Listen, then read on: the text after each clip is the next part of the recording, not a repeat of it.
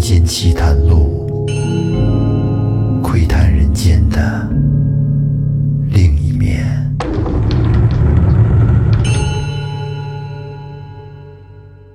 欢迎收听《民间奇谈录》，为您收集奇奇怪怪的故事。我是老岳。现在这个时候正值十一国庆节的前一天，而今年的国庆节和中秋节也是难得的重叠在了一块儿，简称十一黄金中秋节。在这儿呢，老岳祝大家中秋国庆快乐。当然，这肯定会是一个迟到的祝福，因为这期节目上线的时候，可能国庆节早都过了。今天要给大家说两个听众朋友投稿的故事。第一个朋友网名叫糊涂虫，他说他是一个农村人，农村是一个有着很多灵异传说的地方。他小时候就听说过很多灵异故事，但是在他们当地有一个流传很广的故事，村子里很多人都知道。这个故事是这样的：在他们村有一个姓张的老太太，死了有十来年了。她之前呢是一个专门给人接生的接生婆，谁家如果要生孩子了，都会把她请过去。话说有一天晚上，下着大雨，她正准备上床睡觉呢，突然就听见门外边有急促的敲门声。这张老太太赶紧下床开了门，因为这种情况对她来说是经常会发生的，老是有这晚上要生孩子的女人。门一打开，只见门外边站着一个神色看起来非常紧张的，也是一个老太太。而她身后呢，还停了一辆马车，马车上还坐着一个车夫。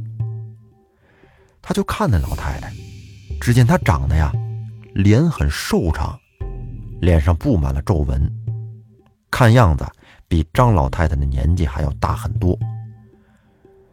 然后门口的这老太太用一种很尖，而且很硬朗的声音说道：“老妹妹，不好意思这么晚打扰你了，我家媳妇快生了，麻烦您快跟我走一趟吧。”事情紧急，张老太太也不敢耽误，就赶紧收拾了一下应用之物，然后坐上了他们的马车，跟他们一块去了。这一路上，张老太太就感觉啊是颠颠簸簸的，就跟走在一个个小土丘上一样。她因为很紧张，而且又是黑天，还下着大雨，她就没太注意外边。后来等到了地方，下了车，他发现居然到了一个小山沟里。这儿啊杂草丛生，枯树成林，而山沟下面呢，隐约有一座大房子。是灯火通明的，看起来像是个大户人家。这会儿，那个瘦老太太笑着又说话了：“不好意思，大妹子，要麻烦您下来走一段了。”张老太太客气地说：“没事儿，没事儿，生孩子要紧，赶紧的吧。”于是那车夫下了车，扶着张老太太，而那个瘦老太太则在前面带路。这会儿就只见她那蜷曲而且有些罗锅的身体，却非常的灵活。别看上了岁数，走的特别快，一点都不像上了年纪的人。张老太太心想：他身体可真硬朗，要是我能有这么好的身体就好了。不一会儿，他们便走到了那所大房子前面。瘦老太太敲开了门，把张老太太迎进屋。一进屋就只见床上那个产妇正跟那儿痛苦的叫喊呢。张老太太慌忙吩咐人把需要的东西全准备好，然后便开始替着产妇接生。这接生也是个技术活，熟练工种。张老太太呀有经验呀，没多一会儿，产妇便顺利的产下一个孩子。但是让张老太太惊讶的是，这个孩子。怎么长着一个小尾巴呀？她给人接生了大半辈子，还是头一回看见这种情况。但是让她更惊讶的是，这还不算完，在生出来第一个孩子之后，紧接着后边又出来一个，第二个出来之后，第三个又跟着出来了。就这样，一个一个的，这个产妇竟然接连生了七个孩子，而且每个孩子都有一条小尾巴。这生完之后，给这张老太太累的呀，从来就没接过这么大的活一下子生七个，哎，她就感觉非常的疲惫，然后她就跟那坐着，就觉得呀头有点沉，跟那昏昏沉沉的，就瞅着眼前的这些东西，慢慢的，竟然模糊起来。后来等张老太太醒来的时候，她发现自己。竟然躺在村东头的路边上，而这会儿天已经蒙蒙亮了。她使劲的回想了一下昨天晚上发生的事儿，这不想不要紧，一想给自己都吓了一跳，吓得他慌忙的就往村子里赶。然后在白天，他就把这事儿说给了村里人听。有的人说他可能是遇到什么妖精了，很有可能是黄皮子之类的。然后到了这天夜里，张老太太竟然做了一个奇怪的梦，她就梦见那个瘦老太太，露着两颗大门牙，笑着跟她说：“大妹子，真是太谢谢你了，如有冒犯之处，还请多多见谅，多多包涵。我也没什么东西可答谢你的，门口那两只鸡还请你笑纳，谢谢您，谢谢您啦。”后来等第二天早晨起来，张老太太醒了之后，她觉得有点困惑，随即呢便打开了房门。结果一看，在门口还真有两只鸡。这两只鸡就像是被什么动物咬死的一样，在鸡脖子上还有血。从这件事之后，张老太太是再也没有给别人接过生，这是有心理阴影了。毕竟这种事儿发生在谁身上，谁都得害怕。您想啊，扑噜扑噜扑噜往下连出来七个孩子，并且孩子身上还有小尾巴，想想都瘆得慌。那第一个听众投稿的这个故事到这儿就结束了，咱们接着说第二个听众的故事。这位听众网名叫胆小鬼，他说这件事情是发生在我的家族，我现在也分不清是真是假。我大爷家的姐姐比我大两岁，要是活到现在，应该得四十多岁了。按道理说，我这代的孩子家长没有太宠爱的。我从小要是做错事儿，父母是非打即骂。但是我这个姐姐却不一样，大爷大娘非常宠爱她，已经都没边儿了。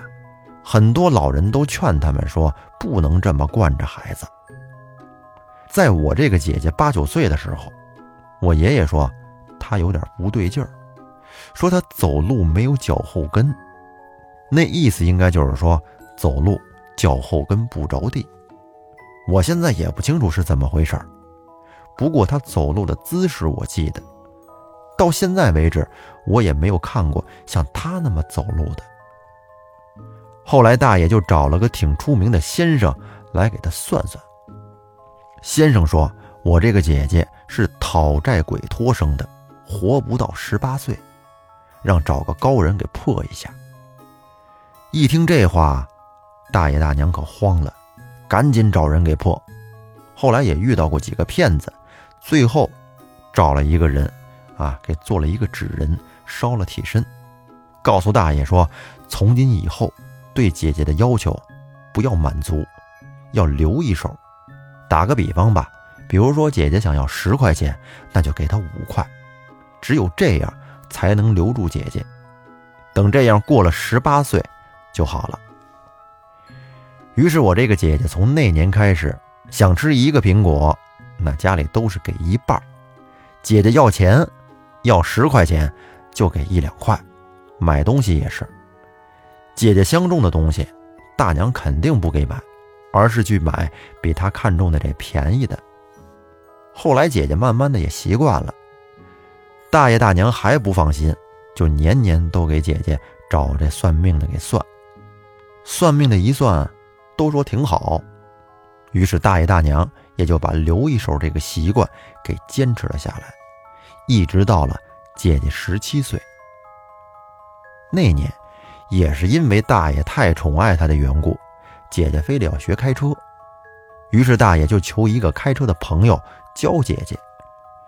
那个时候开的还是叫东风幺四零的汽车，姐姐学了几天就感觉自己行了，差不多了，可以自己开车上道了。结果上了道，一下子就把一个老头给剐了，剐出去十多米远。当时老大爷就休克了，送到医院之后，好在给他抢救了过来。大爷当时花了很多钱，也没有说姐姐，就说花钱免灾吧。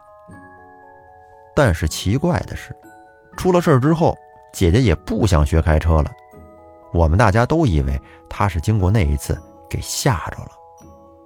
后来，就在那年冬天，姐姐在过一个铁路口的时候。竟然被火车给撞死了。您可能不知道，被火车撞死是没有赔偿的。所以说，姐姐就算是白死了。大爷在伤心之余，突然就想起来，要是不给那个挨撞的老头治疗就好了。他认为那些钱就是讨债鬼让他花出去的。当时要是少给，也许能留住姐姐。后来大爷和我们一说，我们仔细想了一想，也觉得可能是那么回事儿。那第二个听众朋友的故事到这儿也就说完了。那么各位听众朋友，如果您身边有什么奇奇怪怪的经历，甭管是您身上发生的，还是您朋友身上发生的，或者是您听说的，都可以给我们投稿。投稿方式可以见节目简介。如果您喜欢听民间奇谈录，欢迎您把节目。分享给身边的朋友。本节目由喜马拉雅独家播出，感谢您的收听，咱们下期再见。